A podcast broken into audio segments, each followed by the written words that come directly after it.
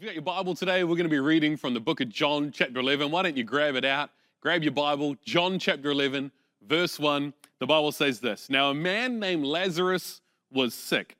He was from Bethany, the village of Mary and her sister Martha. This Mary, whose brother Lazarus now lay sick, was the same one who poured perfume on the Lord and wiped his feet with her hair.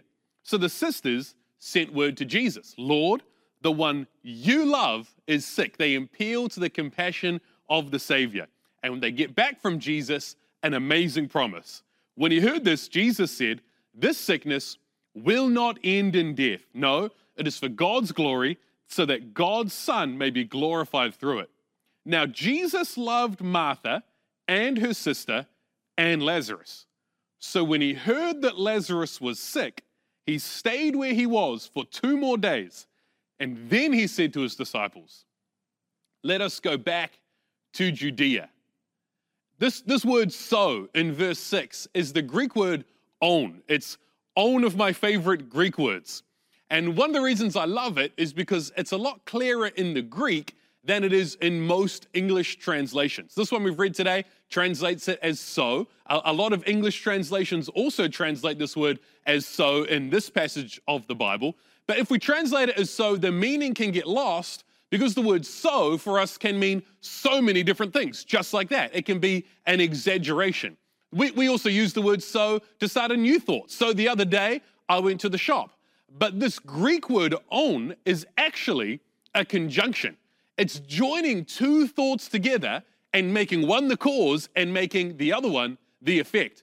This Greek word oun is in the New Testament 502 times. It's often translated as so. It's not a wrong translation at all. It's just three times as likely to be translated as therefore, because in our modern English, that's, that's much clearer to us that it's a conjunction, which means that we could actually read verse 5 and 6 differently. We could actually read them like this Now, Jesus loved Martha and her sister and Lazarus. Therefore, when he heard that Lazarus was sick, he stayed where he was for two more days.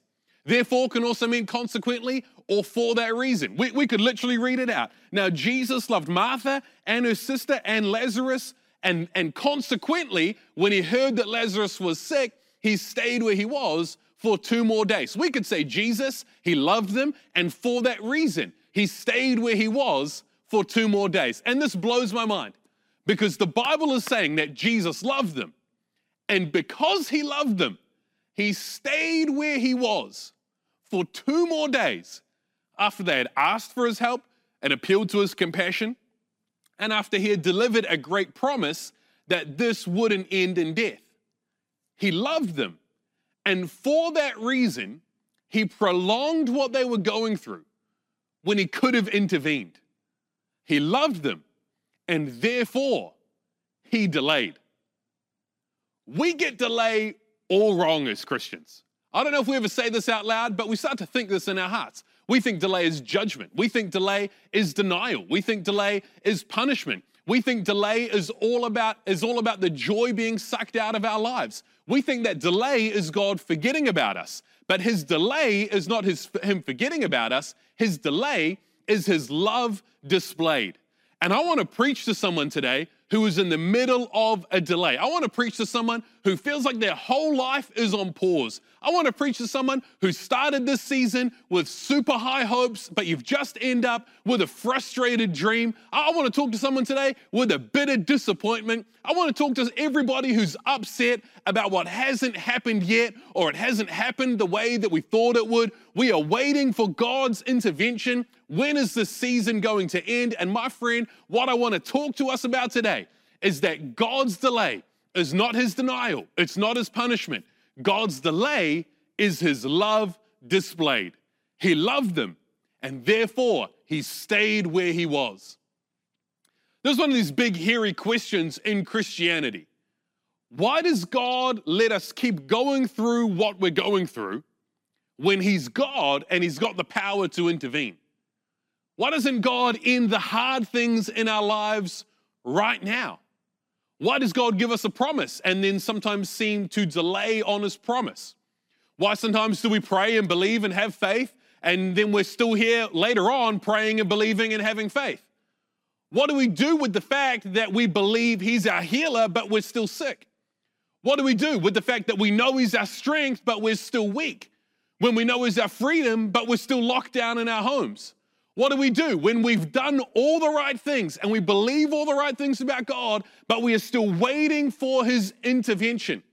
What do we do with this thought? What do we do with this fact? Did He forget?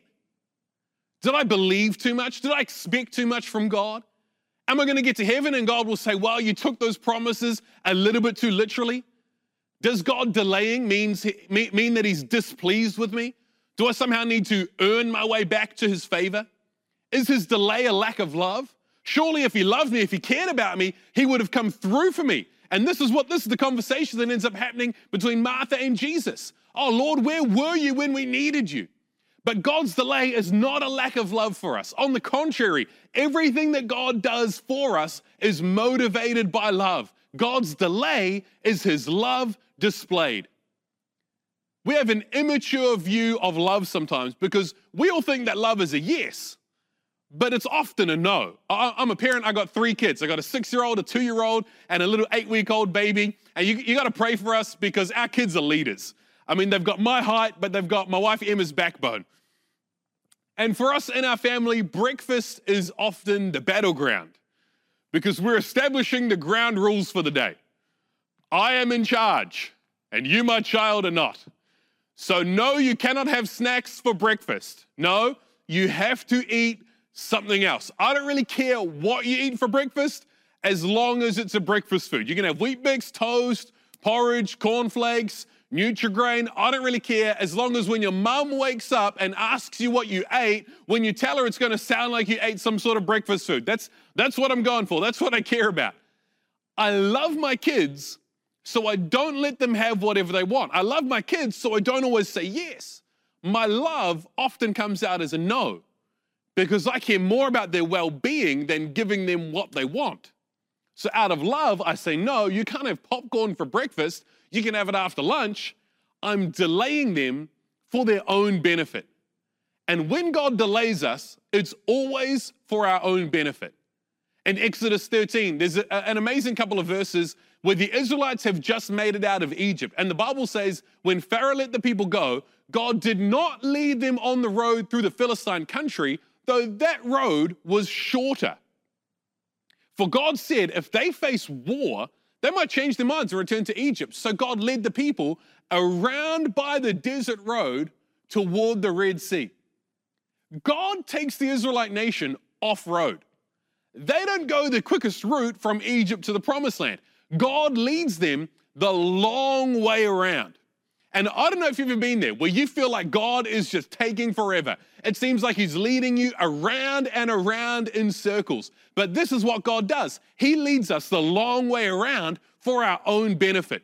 And sometimes it's like other people in our lives are getting their promised land and we're out here just doing another lap in the sand. And, and maybe for us, it seems like God might be taking forever, but we need to understand that His delay is His love displayed. And if He's leading us the long way around, it's for our own benefit. In fact, for the Israelites, it was for their own protection.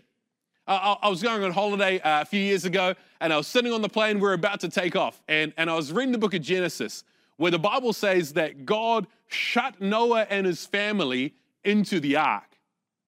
And I felt like God just whispered into my heart and said, I shut you in. And in that moment, I just realized God has been protecting me my whole life. And I realized that I'll never fully know everything that He's protected me from because He's sheltered me. The Bible says that we're hidden under the shadow of His wings.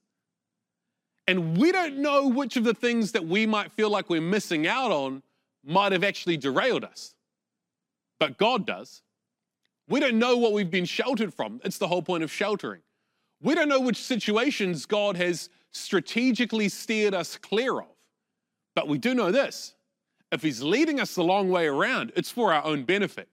And His delay is always His love displayed. The rearview mirror of our lives gives us amazing context. The Bible says that we will see the goodness of the Lord in the land of the living. There is a promise for your today and there is a promise for your future. The only problem with this verse is it doesn't say you will see the goodness of the Lord in the land of the living as it's happening. It would be so much easier if we could see the goodness of God and recognize it for what it is. But we live in uncertain times and we project our thoughts into the future, and it can be hard for us to think that's exactly how we're going to see the goodness of God in our future. So, when will we see the goodness of God? The Bible says that we will see goodness and mercy following us all the days of our lives. And sometimes the easiest place to see the goodness of God isn't right in the middle of the season, but it's when you look back on the season and only then we realize what God has done. And while we're waiting, God is working. There are some things in our lives that we can actually only learn in delay if God delays. We only learn that He sustains us if He takes so long that we have to wait on Him to renew our strength. We only learn He's our strength once we've run out of our own strength. We only understand that He is our hope when we have no hope of our own. We only learn He does the impossible when we find ourselves in impossible situations. It's amazing what God does for us during the delay, how He reveals more of Himself. In, in fact, in, in John chapter 11, we get this amazing verse in verse 25 where Jesus declares to Martha, I am the resurrection and the life. The one who believes in me will live even though they die, and whoever lives by believing in me will never die. We get this amazing declaration from Jesus about himself that he is the resurrection and the life.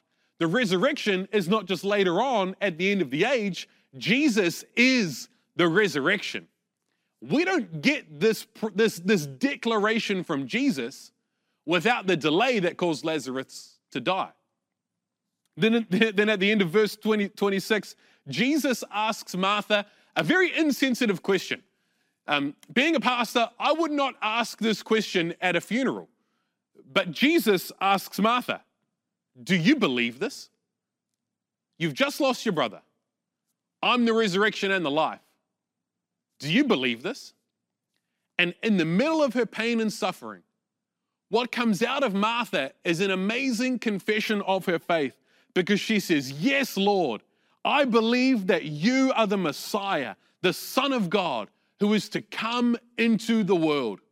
And in the middle of her delay, in the middle of her pain, in the middle of her tragedy, her faith in Jesus becomes more real to her than it's ever been before. She's more focused on, more connected to Jesus than she's ever been before. And this is what happens to our faith in trouble, in delay, in hard times. Our faith becomes solidified.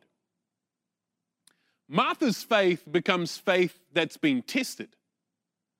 It's one thing to believe that Jesus is the resurrection while your whole family's alive. But Martha is now confessing that she believes Jesus is the resurrection before Lazarus is raised from the dead. And in delay, we're able to answer the deep questions of our lives that we don't always answer when we're not in delay. Do we believe that God is who He is and is able to do what He's able to do because we've seen it? Or do we believe it because we know that it's true? Does our faith need evidence? Or does our faith lean on the unshakable character of God? Sometimes the only good thing that comes out of our delay is that our faith is strengthened. And if you can still believe after everything that you've been through, well, now you've got an unshakable faith that the Bible says has been refined by fire. And I believe it's, it's unable to be stopped. Because if your faith has been tested, there's nothing stronger than that. The Bible says about the Israelite community that if they were looking for the place, if they were looking for a land that was, that was in, on the earth right then, they would have had a chance to turn back. But they were looking ahead to the promised land. When we're in delay and when it seems like the world is out of control, we have to answer these big questions Is He actually God? Is He the Lord of the universe? Is He actually in control of my life? When my life's going really well, so easy to believe. Yeah, God is in control, He is on the throne. Now my life is harder. Do I still believe that He's in control? Do I still believe that He's on the throne? Do I still believe that He's actually sovereign? Let me tell you this God is not surprised by what you are going through, but He is with you in what you are going through. And if you're in delay, my friend, I need you to know His delay is not punishment, His delay is His love displayed. But the hardest thing is that we, it's hard to see it right now. When we're in the middle of everything that we're going through, it's hard to see the goodness of God because we're in the moment. And by definition, when we're in the moment, we lack the context of something bigger. I'm not trying to say you need context and then everything will be fine. I'm not trying to tell you you should feel all right. What I am trying to tell you is that God loves you. And you're going to look back on this season and you're going to see the hand of God at work. You're going to look back on this season and you're going to see his love on display to you. God is still alive and he is still working and he is still working all things together for your good. He's still taking what the enemy meant for bad and he's turning it for good. He's still working in your life. He's still answering prayer. He's still in your corner. And I believe God wants to come to you right now, right where you are.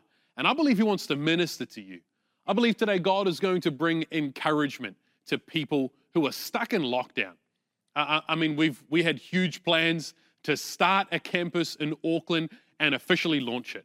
Uh, I mean, where we are right now in, in the city of Auckland is in the middle of a huge delay.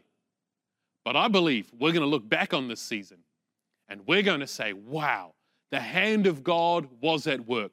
Look at what the Lord has done. Despite every natural circumstance saying that, that this, this thing shouldn't be possible, we're going to see the hand of the God of the impossible at work right now. I'd love to pray with you right now, wherever you are, in New Zealand, all around the world, for every person who's in delay. Father, I just thank you so much for your people. And I thank you for your promise.